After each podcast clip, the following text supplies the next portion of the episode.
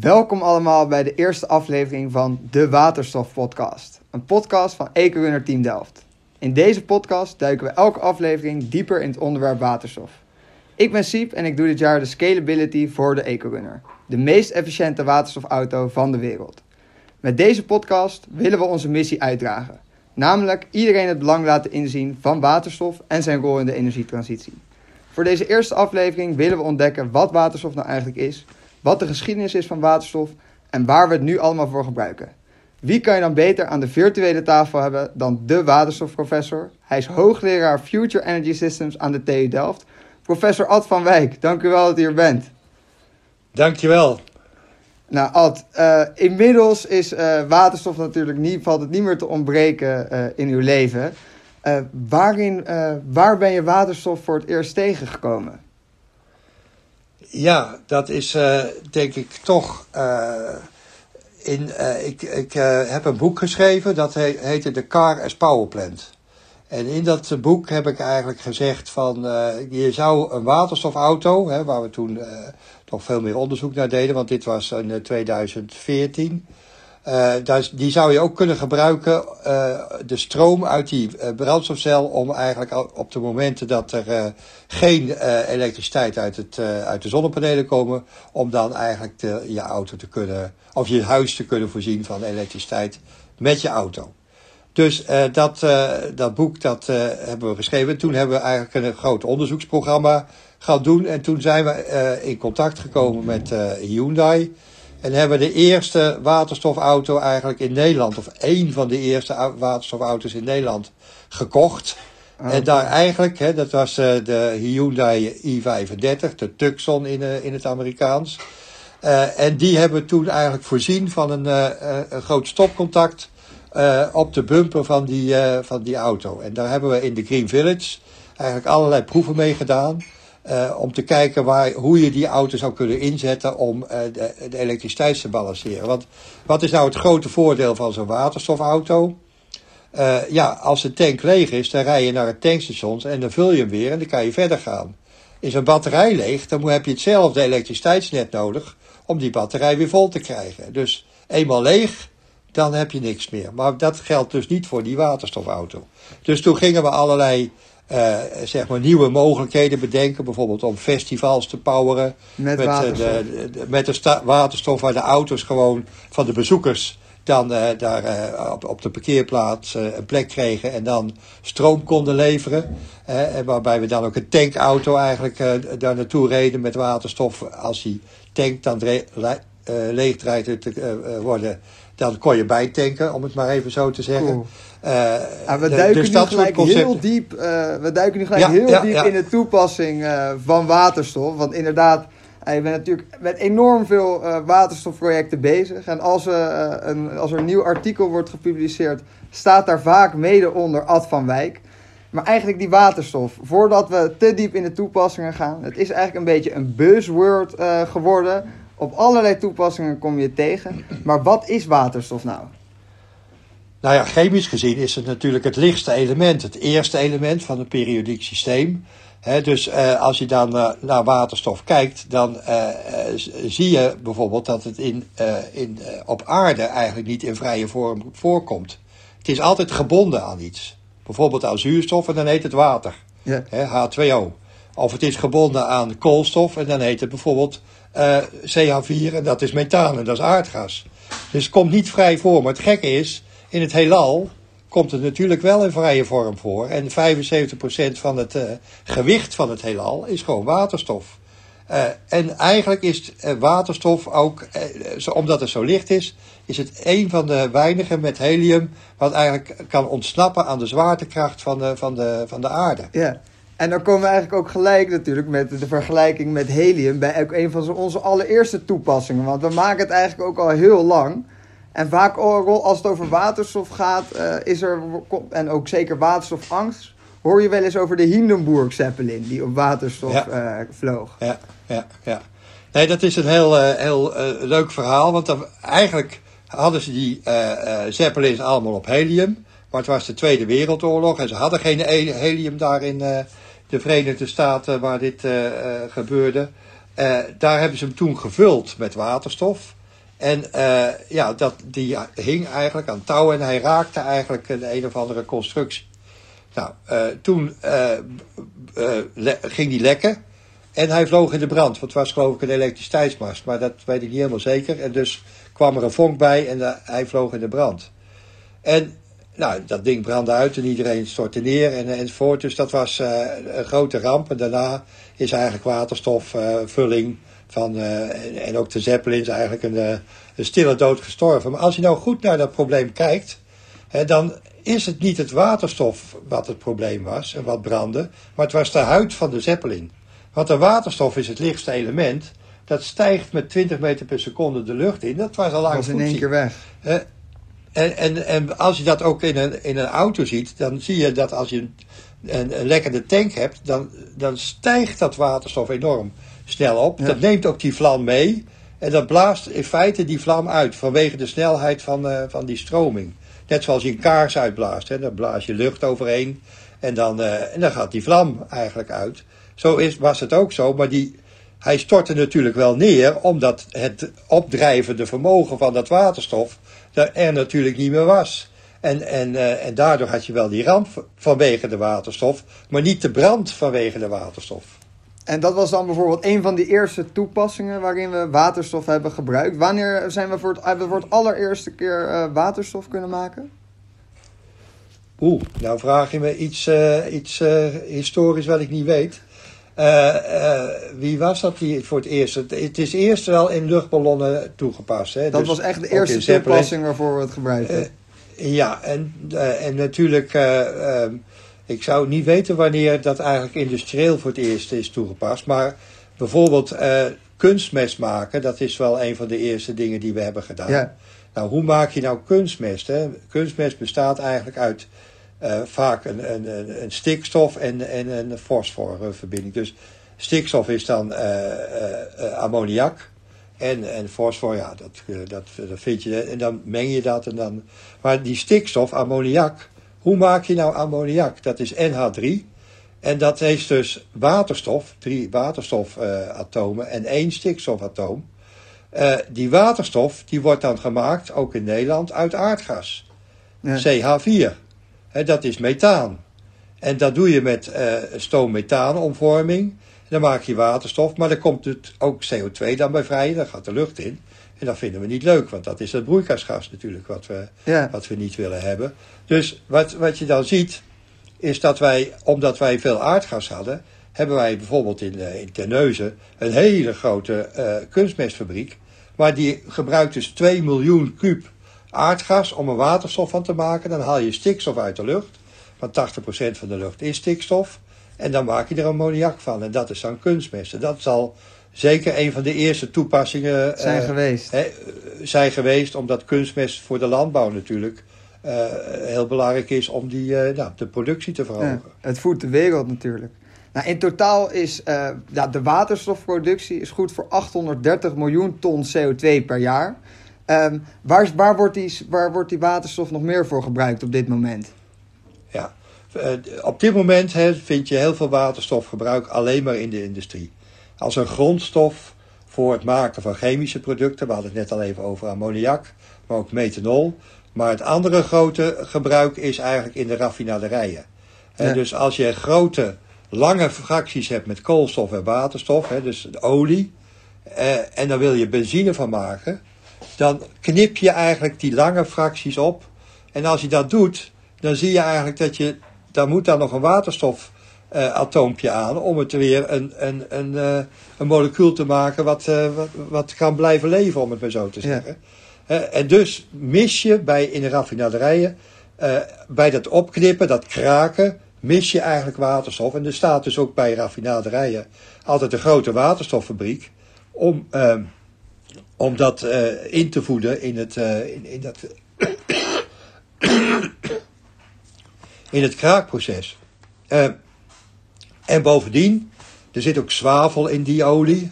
En dat wil je, dat wil je er eigenlijk uithalen. Dat doe je door te binden aan waterstof, H2S. En zo kan je eigenlijk de zwavel uit, de, uit die olie halen. En dus ontzwavelen, zoals het heet.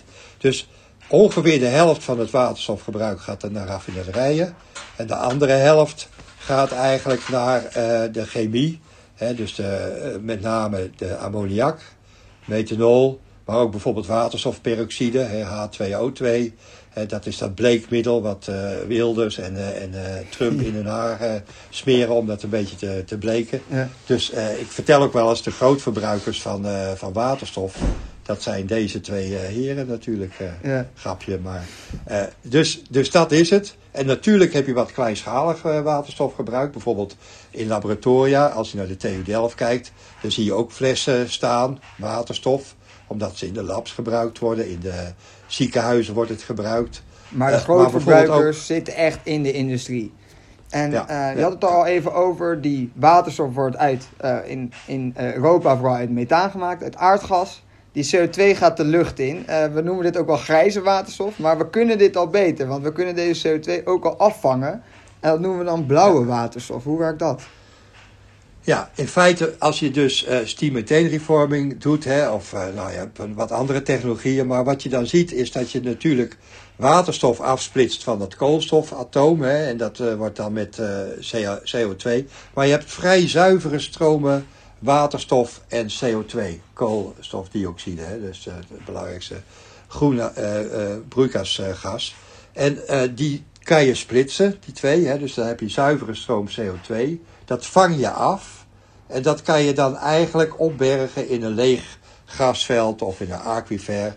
Uh, bijvoorbeeld, uh, en, en het liefst dan niet onder, uh, op land, maar onder de Noordzee de, bijvoorbeeld. Onder de, onder de Noordzeebodem. En op die manier kan je niet volledig, zeg maar, alle CO2 afvangen. Want je hebt ook, je verbrandt ook een deel van de, van de aardgas, omdat er een hogere temperatuur, 600, 700 graden voor nodig is voor dat proces. En die CO2 gaat eigenlijk via de rookgassen, gaat die dan de lucht in. Dus tot, tot 90% kun je afvangen, hè, maar die laatste 10 niet. En dat is eigenlijk ook, als je daar naar kijkt, is dat proces wel heel interessant. Want als je eerst dat aardgas in de fik zou steken, wat je doet in een elektriciteitscentrale of bij je thuis in een boiler, dan krijg je afvalgassen waar die CO2 in zit. Maar er zit ook NOx in en er zitten allerlei andere uh, water zit er met name in, waterdamp. En dan moet je dat weer scheiden. En dat is veel moeilijker. Dus je kan veel, veel beter dit doen in wat dan heet pre-combustion. Voordat je het verbrandt, eerst er waterstof en CO2 van maken. En dan opbergen. Dan dat je het post-combustion doet, eerst in de brand steekt. En dan eigenlijk die CO2 uit die afvalgassen moet gaan lopen te, uh, uit te peuteren en, en, en, en, en, te scheiden. Dat is een veel duurdere manier. Ja. Maar natuurlijk uiteindelijk die blauwe waterstof. Uh, het zal ook een rol gaan spelen. Uh, uiteindelijk is het een tussenstap. We gebruiken nog steeds fossiele brandstoffen. We kunnen niet alle CO2 afvangen. Maar we willen natuurlijk naar de groene waterstof. En daarom zijn we hier ook. wat is groene waterstof? Nou, groene waterstof is eigenlijk waterstof die je maakt door elektriciteit in een bak water te stoppen. En wat gebeurt er dan? Ja, door dat potentiaalverschil, dan trek je dat watermolecuul H2O, trek je uit elkaar in waterstof en zuurstof. Nou, dat waterstof is dan, dat vang je op en dat kan je dan gebruiken. Maar het is alleen maar groene waterstof als natuurlijk die elektriciteit ook uh, uit duurzame groene bronnen komt. Hè. Dus als dat uit de kolencentrale komt, ja, dan heet dat ook natuurlijk geen groene waterstof.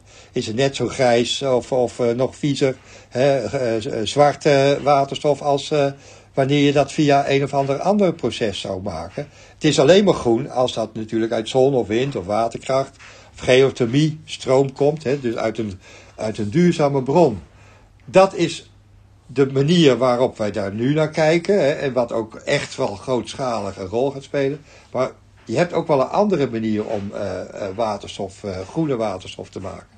Dat is uit, uit biogas of biomassa, wat je dan, hè, bijvoorbeeld houtachtige biomassa, kan je vergassen. En dan krijg je eigenlijk een mengsel van verschillende moleculen. Waterstof, koolmonoxide, kooldioxide en uh, dat kan je dan nog met de shift-reactie, zoals het heet, helemaal naar waterstof en CO2 maken. En dan heb je dus eigenlijk ook groene waterstof geproduceerd. Want die CO2, die uit die biomassa komt, dat is de korte cyclus, die gaat wel weer de lucht in, maar die had je daarvoor eerst uit die lucht uh, gehaald. Afgevangen door de bomen, ja. Ja, dus, dus dat is ook een manier. En als je nu naar de nieuwe technologieën kijkt voor het uh, uh, maken van biogas, bijvoorbeeld uit allerlei natten, hè, mest bijvoorbeeld, dan, dan is zo'n nieuwe technologie superkritische watervergassing. En dan krijg je niet methaan uit dat, uit dat proces, maar vooral waterstof, een beetje methaan en, en, en, en CO2. dus dan zie je al dat je daar eigenlijk ook al waterstof mee produceert. Maar ja, natuurlijk, uiteindelijk zal die groene waterstof vooral komen uh, uit elektrolyse. En dat willen we ook grootschalig doen. Uh, de Europese Unie verwacht zelfs dat we in 2050 uh, 13 tot men in een optimistisch scenario zelfs tot wel 24% van al onze energie uit waterstof zullen halen. Uh, en een mooi opstapje daar naartoe uh, is gedaan in een artikel waar je ook aan hebt meegeschreven. En het lijkt eigenlijk alsof dat een onafgemaakte som is. Namelijk twee keer 40 gigawatt waterstofproductie. Ja. Uh, hoezo die twee keer 40 gigawatt? Ja, dat komt eigenlijk. Uh, we hebben een rapport geschreven. En uh, als je nou naar de, naar de Europese Unie kijkt, dan hebben wij best wel een, een uitdaging. Want ja, er wonen, ik weet niet precies hoeveel mensen, 400 en nog wat miljoen mensen in de Europese Unie. op een gebied wat helemaal niet zo groot is. En wat, bovendien we hebben daar uh, uh, ja, niet zo heel veel zoninstraling. Spanje, Portugal hebben dan een beetje goede. We hebben op land ook best niet zulke hele goede windsnelheden. beter op zee. en als je dat dan vergelijkt, dan zie je eigenlijk dat bijvoorbeeld in Noord-Afrika, waar de Sahara-woestijn twee keer zo groot is als de hele Europese Unie, in, en waar er toch ook veel minder mensen wonen, dat je daar wel goede resources hebt van de zon. Uh, maar ook van wind. Want als je bijvoorbeeld uh, rond de Rode Zee kijkt in Egypte. Dan zie je dat je op land windsnelheden hebt die soms wel hoger zijn dan op de Noordzee. Dus je hebt niet alleen goede zon, maar je hebt ook goede wind. En als je dan kijkt naar het, het, land wat je beschikbaar hebt. dan zie je dat je daar heel goedkoop stroom kunt produceren. Zonnestroom is daar nu 1, nou, de laatste uh, was zelfs 1,12 cent per kilowattuur. Nou, dat, dat redden wij natuurlijk in Nederland niet. Want als je nu naar een, een uh, zonnepark kijkt, dan zitten wij op, op 8, 9 cent per kilowattuur, 10. Hè? En dus wij komen niet zo laag, omdat we gewoon veel lagere instraling hebben. En het ook veel duurdere grond is, enzovoort, enzovoort. Dus uiteindelijk is het interessant om niet alleen maar waterstof te produceren hier, maar ook te gaan importeren uit gebieden die eigenlijk uh, rondom Europa liggen en die veel betere resources hebben en ook nog de ruimte. En dat heeft eigenlijk geleid tot uh, uh, dat we hebben gezegd, je moet twee keer 40, één keer 40 gigawatt bouw je dan in Europa. Want je wil niet natuurlijk dat dat allemaal, en dat hoeft ook helemaal niet. En die andere 40 gigawatt, die bouwen we eigenlijk voornamelijk in, in Noord-Afrika. En als je dat doet, dat was eigenlijk uh, het paper wat ik ook heb geschreven, wat ook uh, impact heeft gehad in Brussel. Dan zou je met, uh, dan kan je die waterstof natuurlijk produceren, ook voor eigen gebruik, maar ook voor de export naar Europa bijvoorbeeld. En daarmee breng je werkgelegenheid, nieuwe werkgelegenheid, economische ontwikkeling. En misschien helpt dat dan nog een klein beetje tegen de immigratie. Dat, ja. En dat laatste, dat vond Europa ook wel een heel belangrijk punt. En dat heeft er eigenlijk toe geleid dat we uh, uh, nou, in dat waterstofbeleid niet alleen kijken naar onszelf, maar bijvoorbeeld de Europese Commissie, Ursula von der Leyen, is toen, toen zij aantrad voor het eerst naar uh, de African Union gegaan. En die heeft toen gezegd: wij willen een, een, een, een Energy Pact with Africa. Voor het eerst ook het woordje with. Vroeger was het voor Afrika maar dat is het uh, belang. Je moet het samen doen. En dan kan je eigenlijk uh, nou, er samen voordeel ook van hebben. Zij met de economie en wij met het eigenlijk verduurzamen van die, van die energievoorziening via waterstof. En dat, daarom is die som niet afgemaakt. Maar het is de bedoeling dat je één keer 40 hier neerzet En, En die andere keer 40 40 daar. eh, En daar. wat maakt, nou die, eh, wat maakt het nou juist zo interessant om van die energie die we daar zo eh, maken, om daar waterstof van te maken? Moeten we dat niet gewoon in elektriciteitsleidingen eh, naar Europa leiden? Ja, natuurlijk. Hè. Kijk, als je, en dat is een hele goede vraag. Want als je elektriciteit omzet in waterstof met een elektrolyzer, dan verlies je 20% van de energieinhoud. Ja, dan ga je dat transporteren en als je er dan weer elektriciteit van wil maken, ja, verlies je weer 40% van de energieinhoud. Dus je houdt eigenlijk minder dan de helft over, zou je kunnen zeggen, in, in elektriciteitstermen. Dat klinkt dom, hè, om zo'n efficiëntieslag uh, eigenlijk uh, te doen. Maar nu gaan we eens even rekenen in economische termen. Dus je produceert die stroom eigenlijk voor zo'n 1, 2 cent per kilowattuur. Dan ga je hem omzetten naar uh, waterstof. Dan kost natuurlijk die elektrolyzer ook geld. En dan zie je dat de, de, de kilowattuurprijs voor die waterstof dan zo'n 2,5 cent is. Dus, in dus, want dat zijn al de kosten van het verlies enzovoort. Maar nu, als je elektriciteit zou gaan produceren, stel even voor die 1 cent, en dan gaan transporteren over een afstand van 2.000, 3.000 kilometer, heb je veel, redelijk veel verlies. Maar de kosten voor dat transport met kabels, dat is zo'n 5 cent per kilowattuur. Om het over dat soort afstanden te transporteren. Ga je dat nou eerst omzetten in, uh, in waterstof, dan heb je dus wel dat verlies. Maar dan zijn de kosten van het transport, dat zijn, is maar een halve cent per kilowattuur. Nou, dan heb je dus 2,5 cent, zo hadden we het net even over, die waterstofprijs, plus uh, uh, een halve cent, dan zit je op 3 cent, in plaats van op 6 cent. Oké, okay, dan moet ik het ja. nog omzetten uh, weer terug naar elektriciteit, hè, met een 60% rendement, en dan zie je dat je eigenlijk op dezelfde kosten ongeveer, hè, 5,5 tot 6 cent uitkomt. Maar wat heb ik in die tijd dan nog meer bereikt, wat ik niet met dit elektriciteit heb bereikt, dat is namelijk opslag. Ik heb het namelijk uh, zo gemaakt dat ik het op elk willekeurig moment zou kunnen gebruiken. En dat heb ik met die elektriciteit nog niet gedaan. Dus uiteindelijk is dat een slimme manier om goedkope elektriciteit van de zon en de wind over grotere afstanden te kunnen transporteren tegen lagere kosten. En het ook nog te kunnen opslaan, zodat je het op de juiste tijd en de juiste uh, uh, plek eigenlijk bij uh, de, ja, de klant kan brengen. Ja, en eigenlijk gaat het dan al gelijk ook over een hele mooie toepassing ook van waterstof, die opslag. Uh, want we weten, we hebben denk ik wel een gevoel gekregen voor waterstof. We weten dat we er eigenlijk niet zo bang voor hoeven te zijn. We gebruiken het al hartstikke veel. Uh, we willen het enorm grootschalig gaan uh, produceren. We kunnen dat makkelijk doen. We hebben de plek ervoor. We kunnen het naar Europa halen. maar om ons alvast lekker te maken voor de, voor de volgende aflevering. Wat zijn dan bijvoorbeeld nog andere toepassingen waar we die groene waterstof allemaal terug gaan zien? Nou, je, ziet het, uh, je gaat het veel in de industrie terugzien, hè, want daar is het nu als een grondstof gebruikt. Maar die grondstofgebruik kan je ook doen bijvoorbeeld bij het produceren van staal. Hè, om ijzererts, hè, dat oxide, dat, uh, dat, dat zuurstofatoom, om dat er af te peuteren, gebruiken we nu kolen voor. Koolmonoxide produceren we dan, maar dat kan ook met waterstof. En dan, met waterstof krijg je dan als restproduct uh, water. Terwijl je dat met, uh, met koolmonoxide is het CO2, wat we juist niet willen. Maar ook in andere industrieën kan je die hoge temperatuur uh, stoom of warmte kun je heel goed maken met waterstof. Vervang je eigenlijk aardgas. In een ketel of een fornuis of wat, wat je daar ook voor gebruikt.